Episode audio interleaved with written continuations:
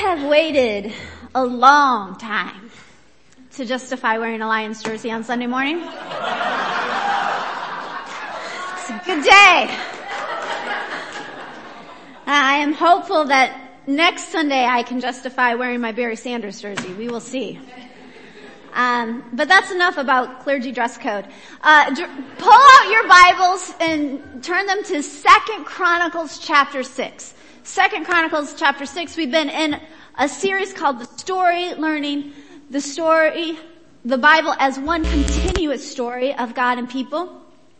And so you know where Second Chronicles kind of falls into that timeline. Um, Genesis, of course, God creates the world.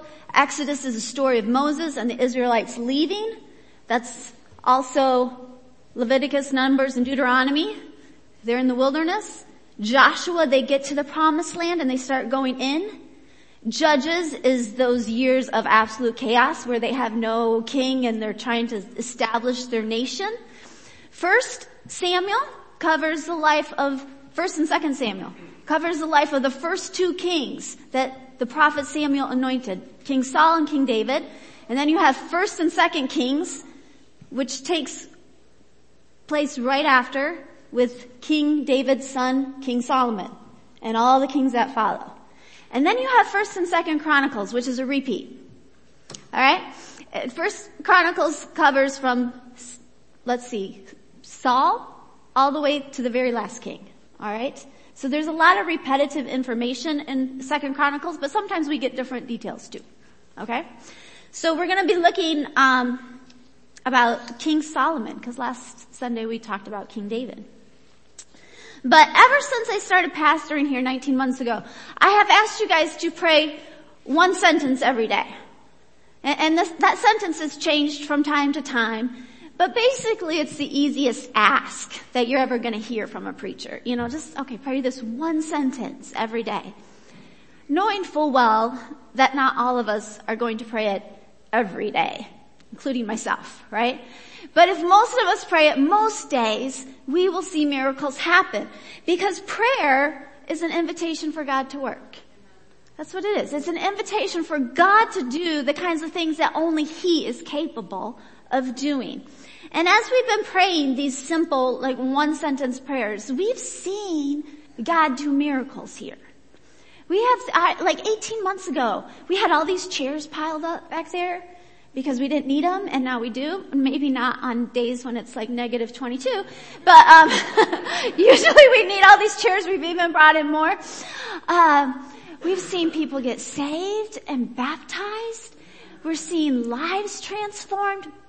Two months ago, uh, Pastor Eric and I sat with a couple and one spouse was just done just done, ready for divorce. The other spouse was depressed. And we met again with them two months later and it's like a 180 degree change.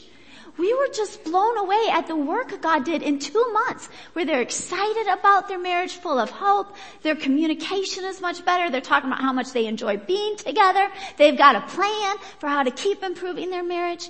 It's a miracle.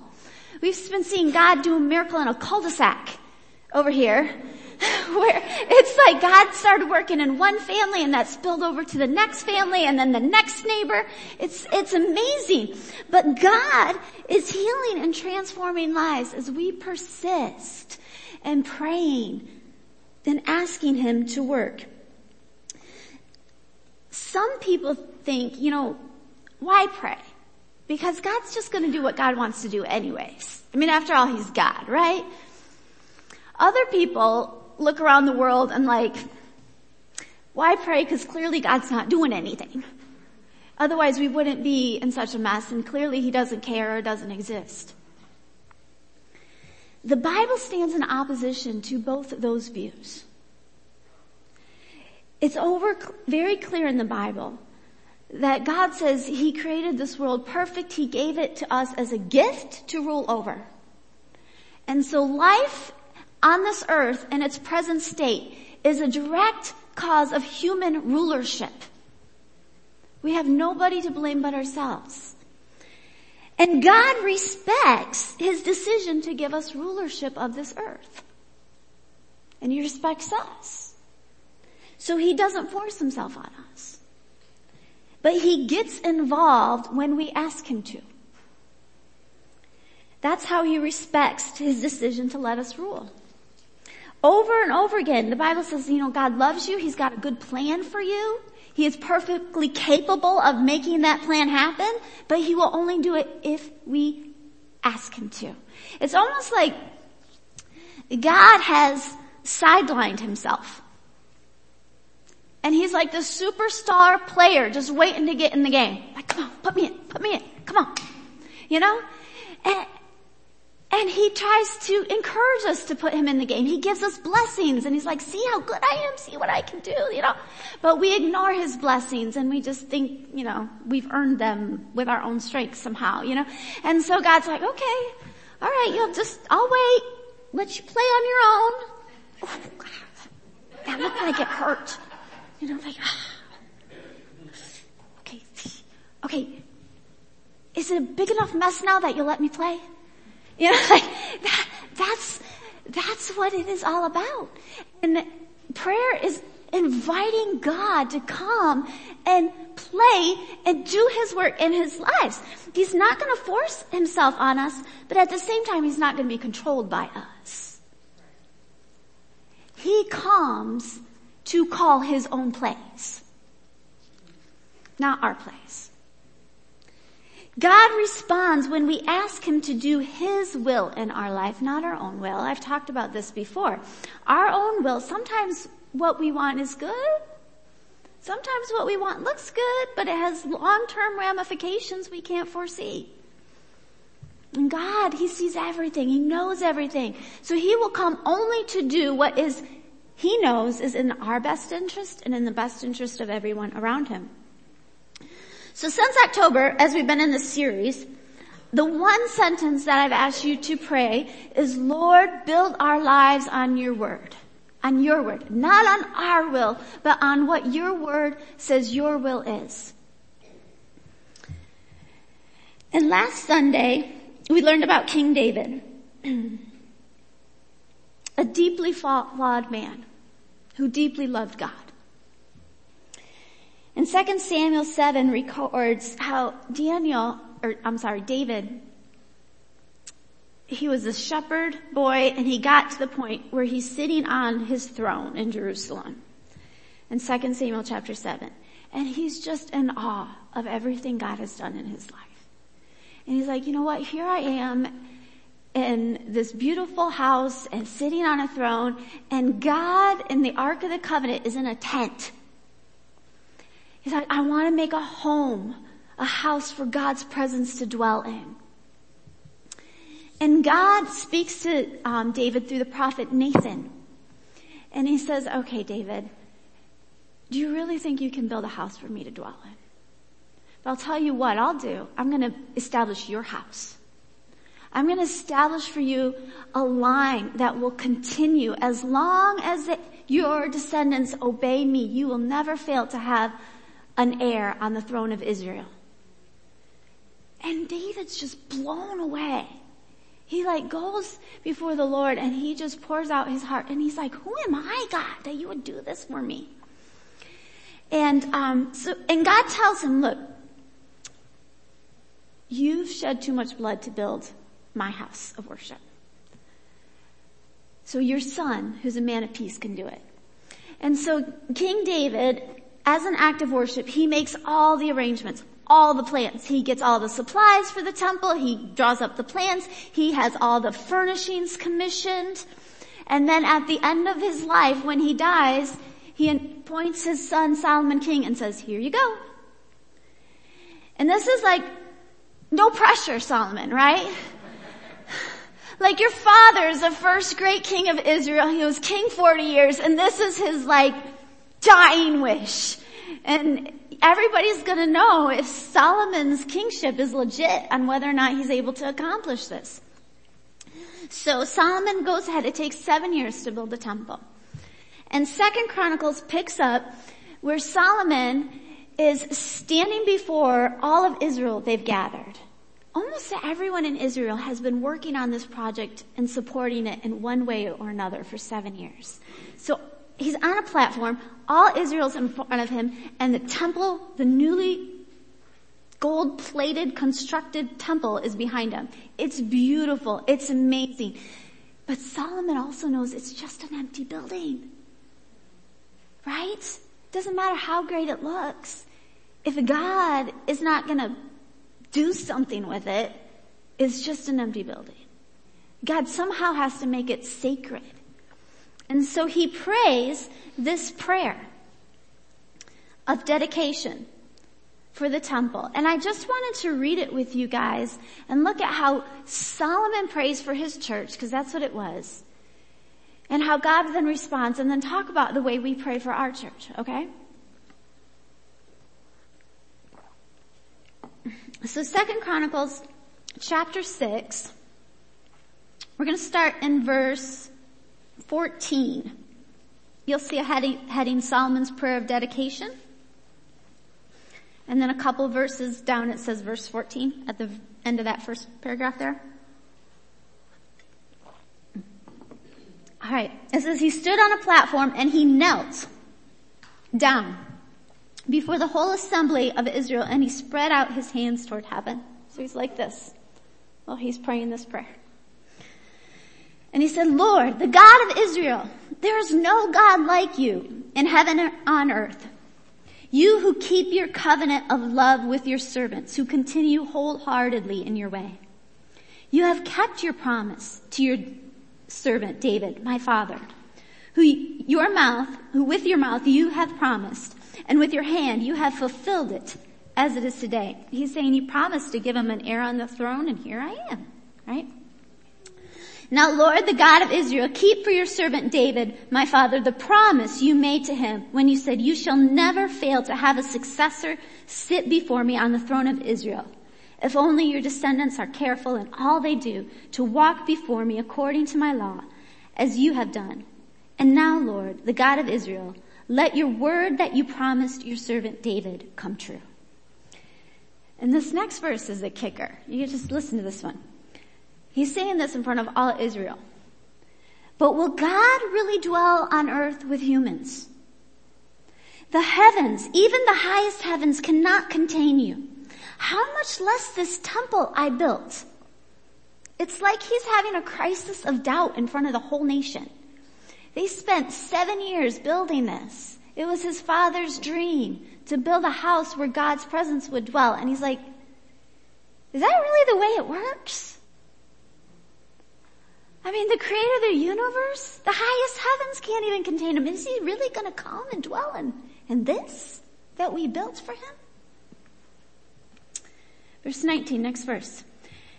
Yet Lord my God, give attention to your servant's prayer and his plea for mercy. Hear the cry, the prayer that your servant is praying in your presence. May your eyes be open towards this temple, day and night, this place which you said you would put your name there. And may you hear the prayer of your servant as he prays towards this place. Hear the supplications of your servant and of your people Israel when they play, pray toward this place. Hear from heaven, your dwelling place. And when you hear, forgive. And he goes on, you can see it's a long prayer. I'm not going to read all of it, I'll summarize. But he says over and over again, God, just pay attention to what happens here see, hear. And not only what happens here, but even when your people aren't here and, and they're praying to you and they're just like facing towards the temple, see that too. And whenever we sin, and he has lots of examples of when they sin. And he says, you know, like when we're getting defeated by our enemies because we sin, when you, there is famine because we sin, when there's plagues because we sin, and we realize finally what we've done, and we turn to you and we pray and ask for forgiveness. Forgive us and restore us. Solomon also asked for justice. That if like two neighbors are fighting and they come to the temple, God will make it obvious who is innocent and who has wronged the other one. He also prays that God will not just hear the prayers of the people of Israel, but of immigrants, of anyone who comes because they've heard about God and they come and they pray at anyone, God will hear their prayers. So verse 40, he kind of wraps it all up. Verse 40, he says, now my God, may your eyes be open and your ears attentive to the prayers offered in this place. Right here. God. May your eyes be open and your ears attentive to the pray, prayers we pray in this place. And God, we know that your church is not just a building, it's us. So wherever we go, God, be attentive to our prayers. Now arise, Lord God, and come to your resting place, you and the ark of might. May your priests, Lord, be clothed with salvation. May your faithful people rejoice in your goodness. God, do not reject your anointed one. And remember the great love you promised to David your servant. Chapter 7 verse 1. When Solomon finished praying, God answered. Fire came down from heaven and consumed the burnt offering and the sacrifices and the glory of the Lord filled the temple. The priests could not even enter the temple because the glory of the Lord filled it. When all the Israelites saw the fire coming down and the glory of the Lord above the temple, they knelt on the pavement with their faces to the ground and they worshiped and gave thanks to the Lord saying, He is good. His love endures forever. And they went on to have a celebration that lasted a few weeks. They had a good time. And um, after Solomon sent them home, God appeared to Solomon at night. We're going to read that as soon as I take a drink. You'll see a heading. The Lord appears to Solomon. Verse 11. You guys there? All right.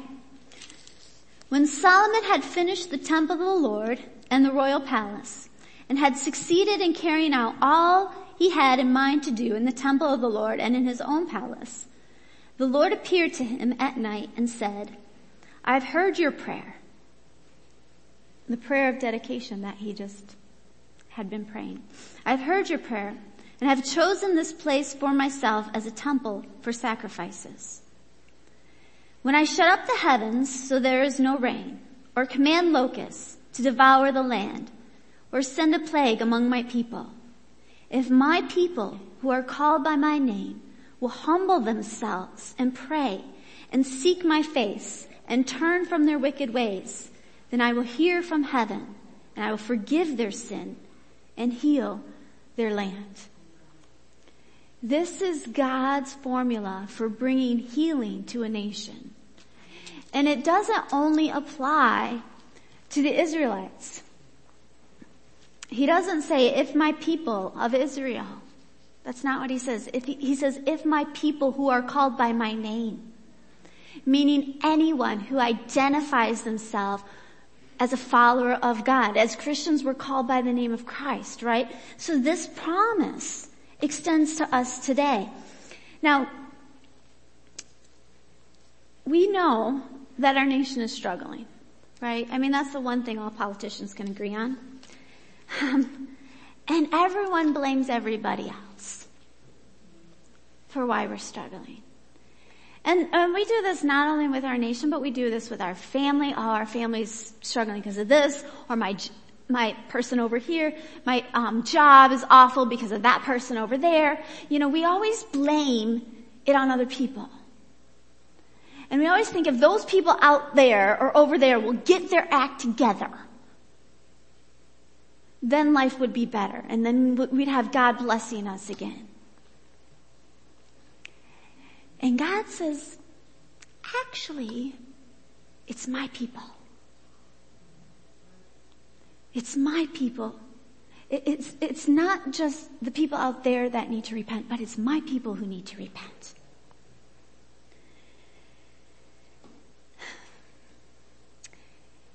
In this verse, it's both encouraging and offensive.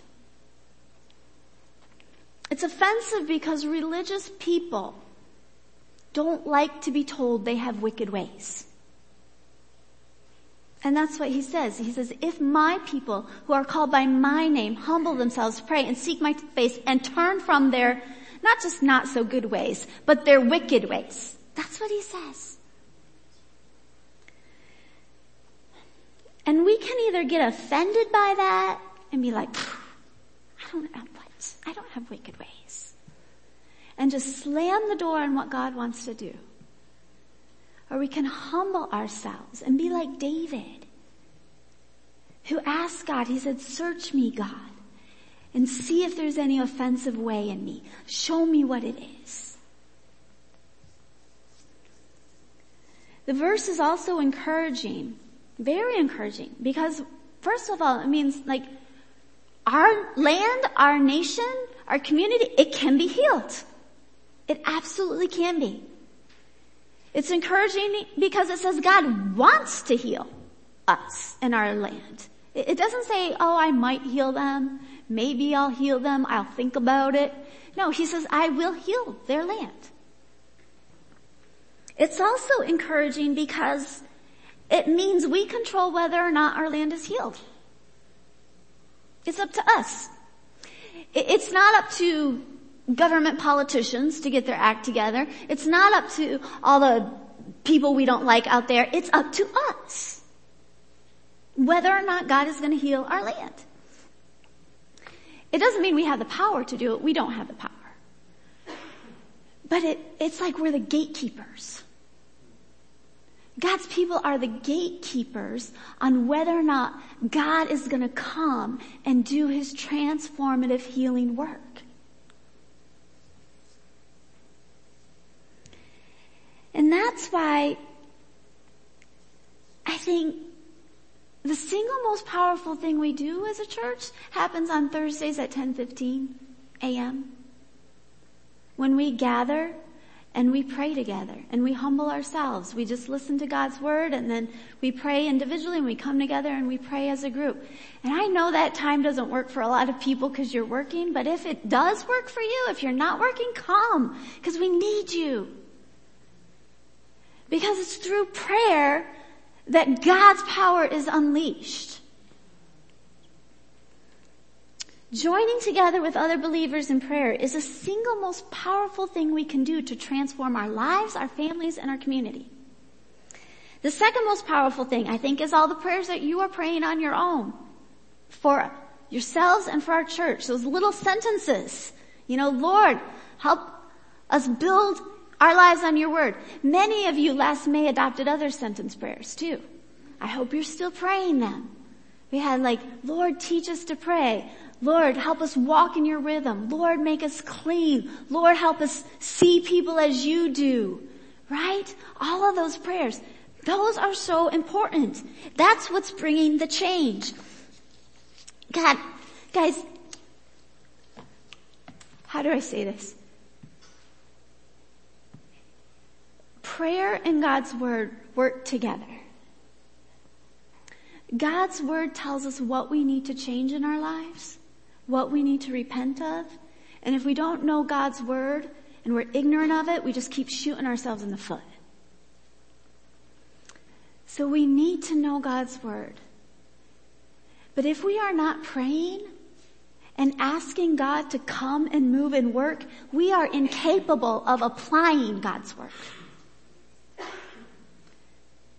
It doesn't matter what I say up here if the Holy Spirit isn't moving in us to apply it to our lives. So keep praying. It's by far the most efficient and effective thing you can do. We work so hard. All of us, we work so hard to try to bring about positive change in our lives and our families and our communities. And we achieve what we can achieve But when we stop and humble ourselves before God and pray and seek Him and let Him change us, we achieve what God can achieve. And that's way better. Way better. Prayer is the most efficient and effective thing you can do with your time. So keep praying, keep reading and listening to God's Word, and let it make you uncomfortable. Let God's word make you uncomfortable. I don't know how to read God's word without feeling both encouraged and uncomfortable. Like almost every single time. The Bible says God's word is a double-edged sword. It encourages and it convicts, right? And it doesn't just convict people who don't know God. Jesus, the word of God in flesh, offended religious people who followed God. So much that they killed him. The word of God isn't just for people out there, it's also to make us feel uncomfortable. But sometimes we think as, because we follow God, then we always have to be so right and so strong. And it's exactly that feeling of I'm, I'm right and I'm strong and I have to be right and I have to be strong that puts up a barrier to what God wants to do.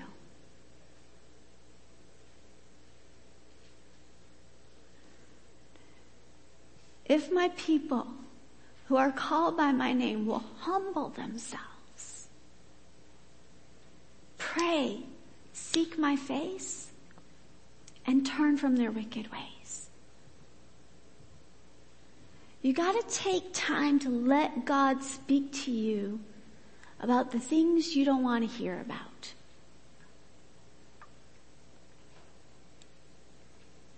God, He doesn't make us uncomfortable just for the point of making us uncomfortable. He makes us uncomfortable because He wants to lead us to a better life. And if we will do this, He will not only give us a better life, but He promises to bless everybody around us too and heal our land. We don't have to wait for the people out there to repent. If we start repenting and letting God change us, He will bless us and them out there. That's the way it works. So I just want to encourage you to let God get into the game of your life. And let Him make the plays. Including the ones that you don't want to make. to answer Solomon's question, does God actually want to come to earth and dwell with humans? Yeah. Yes, absolutely he does. That's the whole story of the Bible. He walked and talked with Adam and Eve in the garden. And then when we kicked him out, okay, I told humans they're gonna rule the world. Hmm, well let me become a human.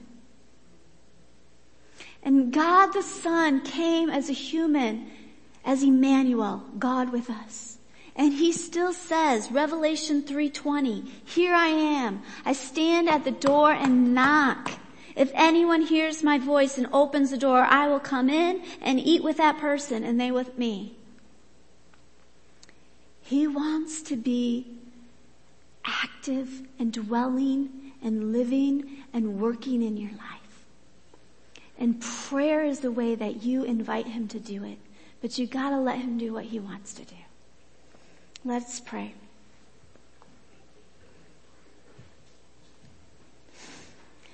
God, I, I thank you that you respect us. You don't force yourself on us, but I thank you that you also don't abandon us, that you're just waiting to bring your goodness and your power and your healing and your justice and your love and your peace and your joy. All of that. You're just waiting to bring it into our lives. And not only in us, but into our whole land. And so God, I pray because I, I know myself, I can't humble myself. I always have a tendency towards pride. And so God, I pray that in my heart and all of our hearts, you will move in us to make us humble. To help us realize how much we depend on you, how much we need you, and that we will become people of prayer who seek your face. And God, when you convict us of sin, that we will listen. And you empower us to turn from our sinful ways so that you can heal us and restore us and heal our nation because God, we desperately need you. God, as I was thinking about this sermon, I just thought, you know what? It's not just that you're a player who can come in and like call the plays. Like you can play at every position in our lives. And that's what we need you to do because sometimes we let you play some positions and not others. And so God, I just pray you, you would help us open ourselves up so that you will be able to play in every position that you want to play in our lives. We trust you that you are good and that your ways are good. And give us courage even when we don't understand what you're doing. And give us patience when it seems to take too long. And give us eyes to understand the long-term blessings you are bringing in our lives. We pray these things in Jesus' name. Amen.